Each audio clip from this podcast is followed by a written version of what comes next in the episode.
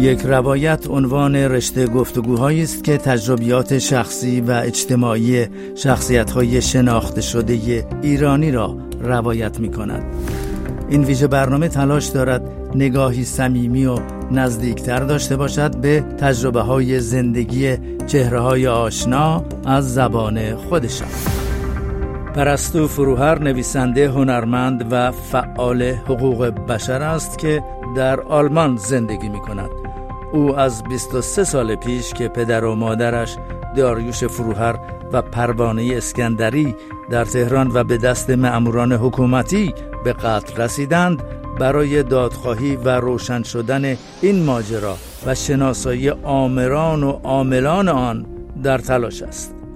در برنامه این ساعت با پرستو فروهر به گفتگو نشسته ایم تا نگاهی عمیقتر داشته باشیم. به ماجرای قتل پدر و مادر او به عنوان دو فعال سیاسی در ایران و نتیجه‌ای که تلاشای او تا کنون در این زمینه به بار آورده است.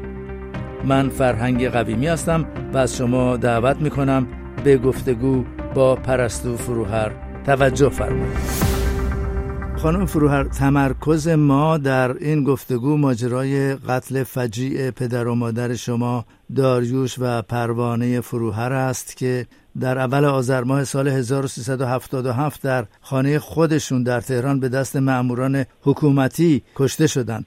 اما ابتدا به ما بگین که شما در آن روزها چه می کردین و کجا بودین؟ من سالها بود که ساکن آلمان بودم. من از سال 1370 برای ادامه تحصیل آمدم به آلمان و بعد از پایان دوره فوق لیسانسم با دو تا پسرم ساکن آلمان شدم. به هر صورت همیشه نگران سلامت وضعیت پدر و مادرم بودم. ولی همیشه از راه دور این نگرانی و دلتنگی برای اونها وجود داشت در اون سالهای آخر. و اگه ممکنه به ما بگین که چطوری خبردار شدین از این موضوع و کی برگشتین به ایران؟ یک شنبه بود. معمولا یک شنبه ها پدر و مادرم تلفن می‌کردن که با من و دو پسرم صحبت بکنن. یک شنبه حوالی ظهر. طول کشیده بود اونا تلفن نکرده بودند و من منتظر بودم این انتظار تلفن اونها رو میکشیدم.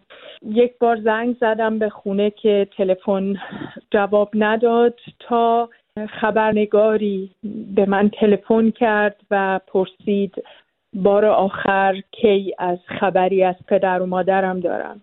این پرسش بسیار برام نگران کننده بود. هرچه که پرسیدم که چه خبری شما دارید او نتونست همه خبر رو به من بگه. گفت که روی تلکس های خبری آمده که بهشون حمله شده. من راستش اول خطر رو برای پدرم دیدم چون معمولا او بود که به زندان میافتاد. او بود که مورد تهدید قرار می گرفت تلفن کردم به یکی از دوستان نزدیک پدر و مادرم در پاریس.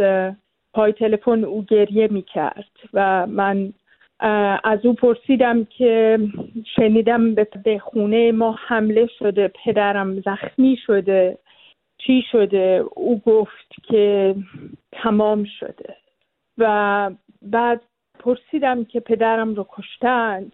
که او گفت فقط پدرت نبودن.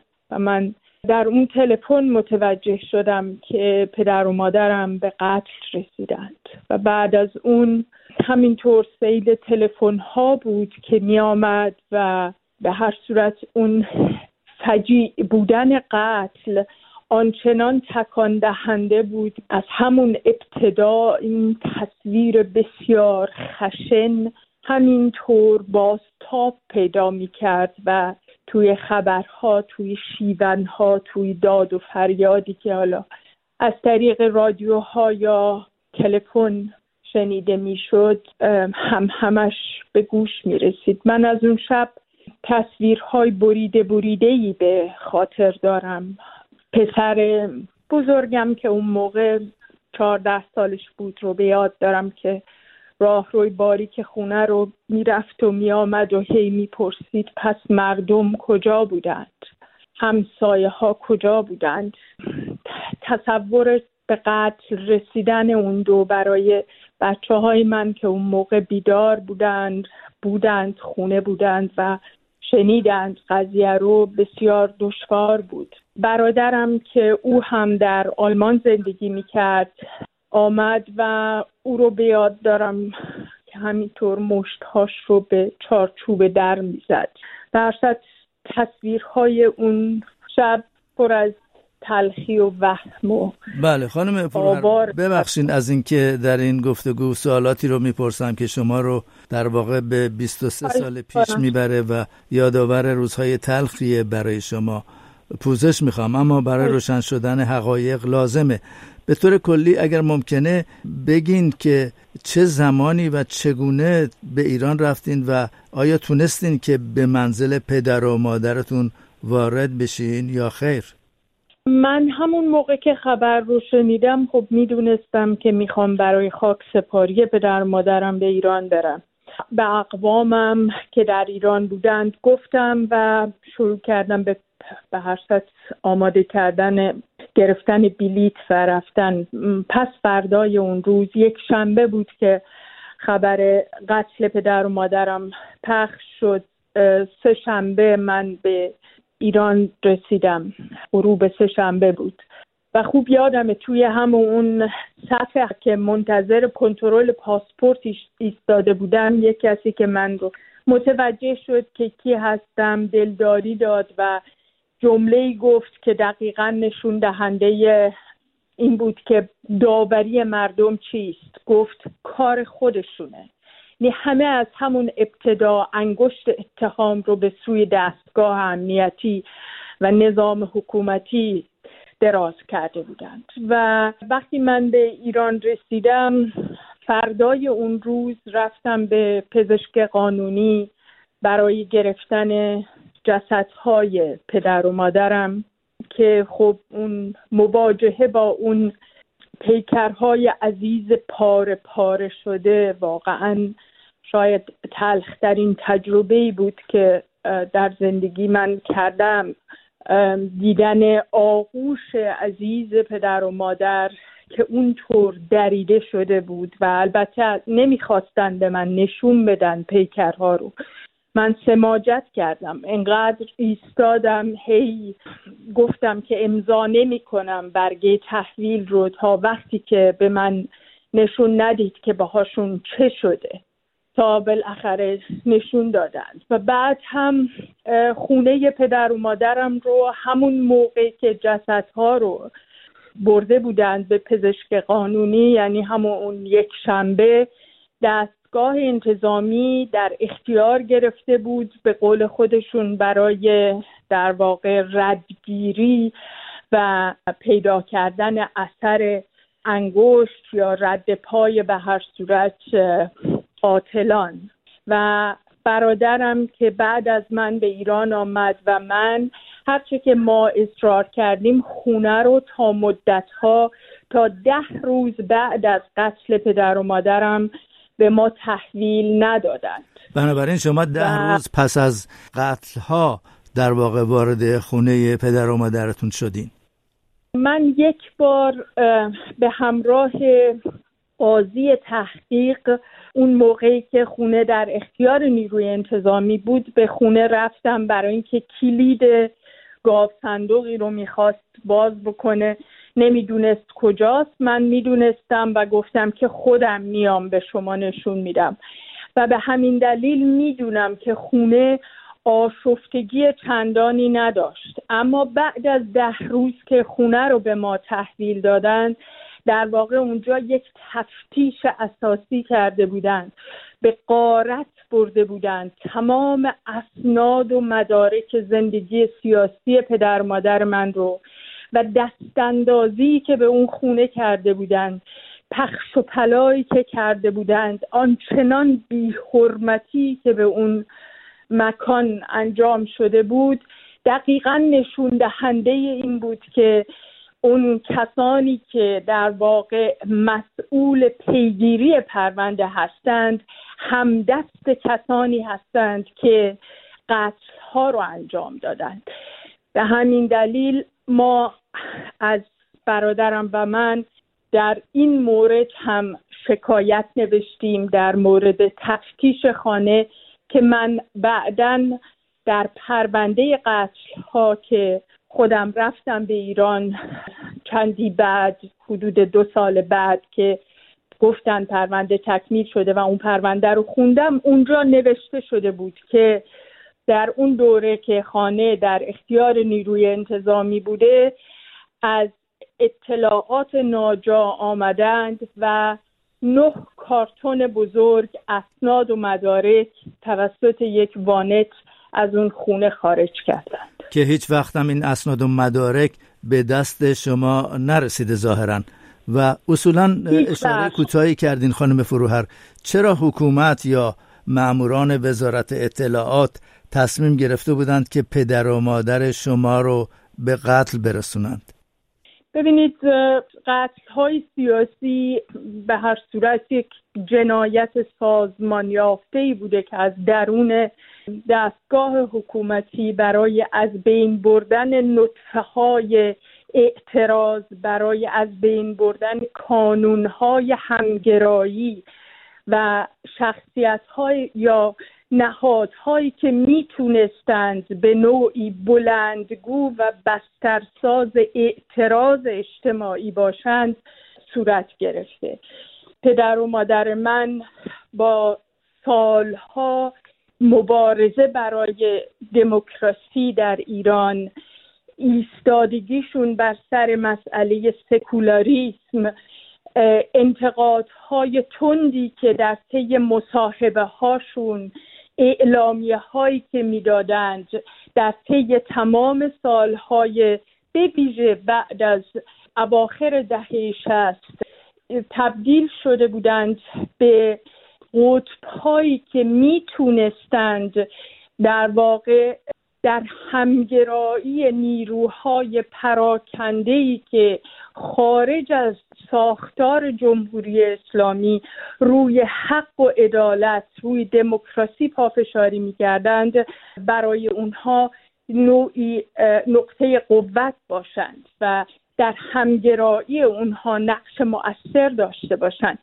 این در واقع به نظر من اونها رو تبدیل کرده بود به کسانی که دستگاه حاکمه اثر راه خودش برداشت.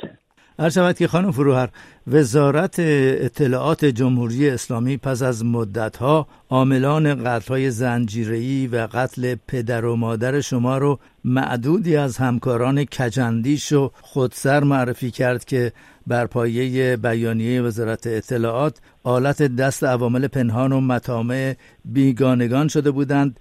آیا به تصور شما این قتل ها خودسرانه انجام گرفته بود یا دستگاه حاکمه یا بخشی از تصمیم گیران حکومتی این ترورها رو طراحی کرده بودند؟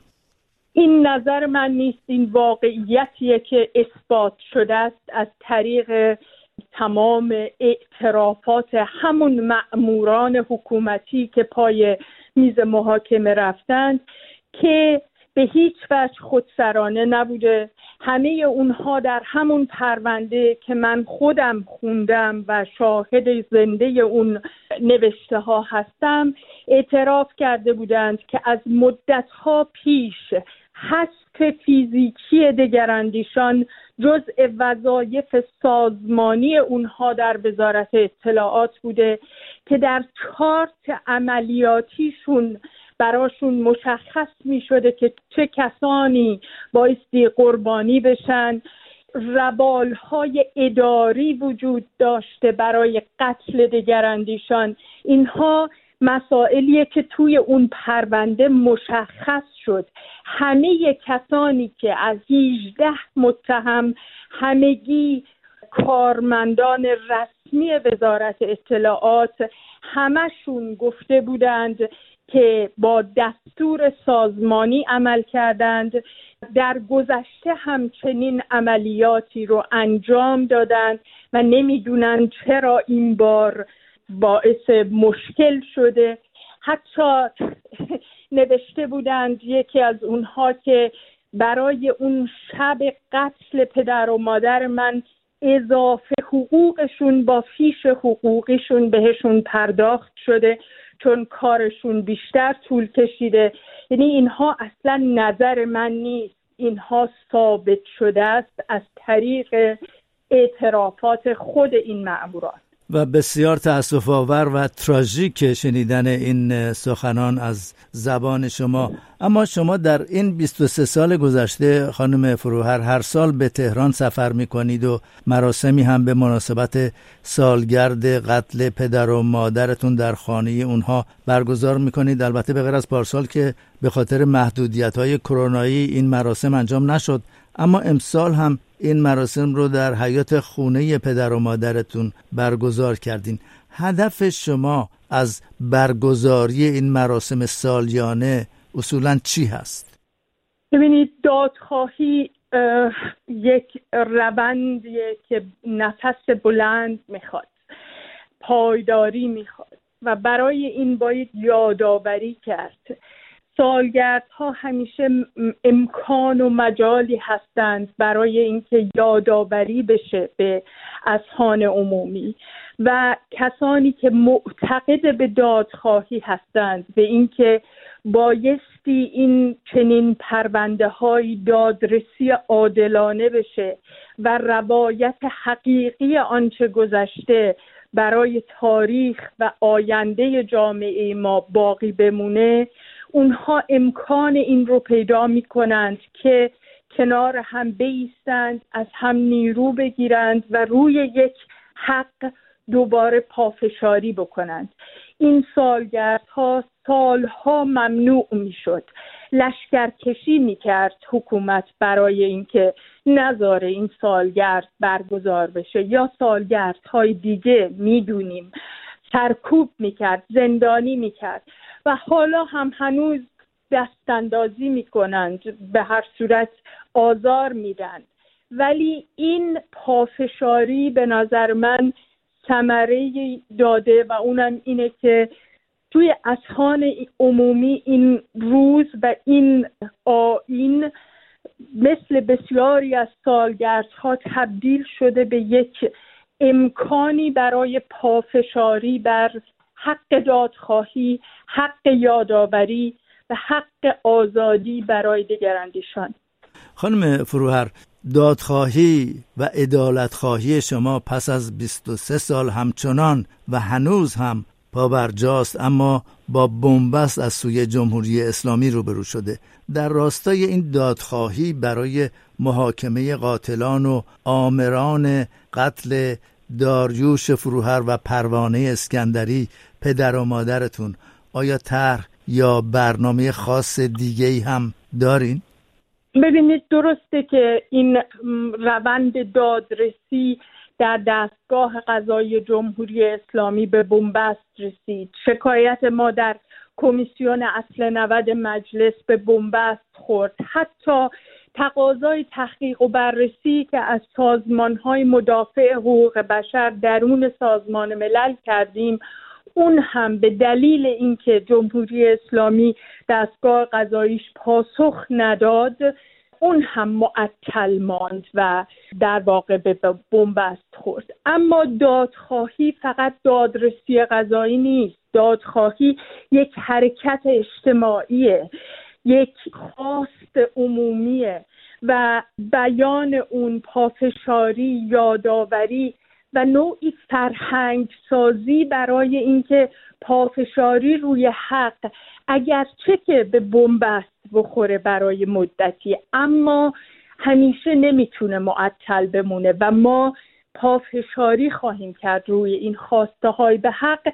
این خودش این فرهنگ به نظر من فرهنگ دادخواهی است و روی این هست روی این که در بستر حرکت دموکراسی خواهی در دل جامعه ایران جا داره.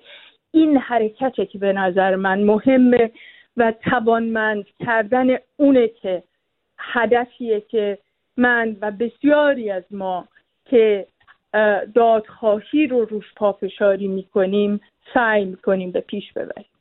و خانم فروهر پس از 23 سال تلاش برای دادخواهی در این لحظه خاص چه آرزویی دارین؟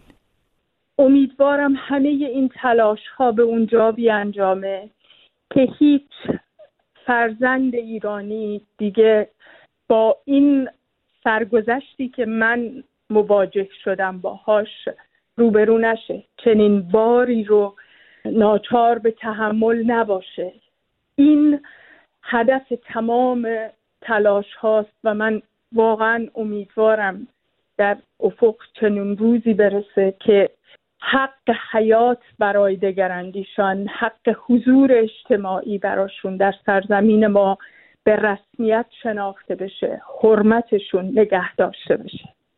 در اینجا و در پایان این گفتگو خانم فروهر می‌دونم که شما مخالف صدور حکم اعدام توسط حکومت ها هستین و شنیدم که اعلامیه لغو حکم اعدام از سوی حزب ملت ایران هم در زمان حیات پدر و مادرتون منتشر شد. در این مورد خاص و به ویژه مسئله لگام که توسط عدهای از فعالان فرهنگی و سیاسی اجتماعی در ایران فعالان مدنی در واقع آغاز شد و ادامه یافت چه نظری دارین؟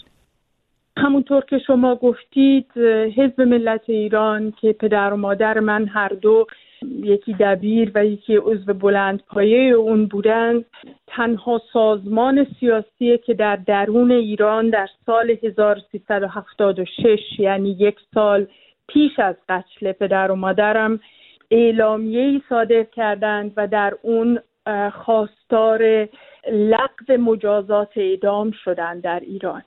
اون اعلامیه واقعا به نظر من یک سند افتخاریه. نه فقط برای من به عنوان فرزند اون دو که رد پای حضور سیاسی اجتماعیشون در این اعلامیه درخشان به چشم می‌خوره بلکه برای اپوزیسیون ایران که چطور از دل تمام سرکوب ها و دشواری هایی که این حکومت بر شانش آوار کرد دونستند آنچه که صحیحه آنچه که در واقع بازگشت به اصول اولیه انسانی اخلاقی رو از دل چنین زمانه تلخی بیرون بکشند و چنین سندی به یادگار بگذارند و من بسیار خوشحالم که این تلاش ها به مرور در جامعه ایران چنان پیش رفته و جا افتاده که امروز به عنوان یک خواست عمومی اگرچه که خشم از سرکوب و خشونتی که حکومت به خرج میده بسیار گسترده است و داغداران زیادی وجود دارند که این داغ انگار دلشون رو دل دل می‌زنه. من این رو می‌فهمم. منتها این شکستن چرخه خشونت و مخالفت با اعدام و به رسمیت شناختن حق متهم برای داشتن وکیل برای برخورداری از تمام حقوق انسانی. اینها در واقع درس است که از دقیقا از حکومتی که حرمت دگراندیشان رو نگه نداشت به هیچ وجه باید از چنین درس هایی رو ما بیاموزیم. برای اینکه جامعه بتونه پالایش بشه از چنین خشونت هایی که این زخم های عمیق رو بر جا گذاشته. امیدوارم که ما بتونیم این میراث رو این گنجینه ای که باقی مانده از تمام تلاش های اونها بتونیم به یک سرانجام درست برسیم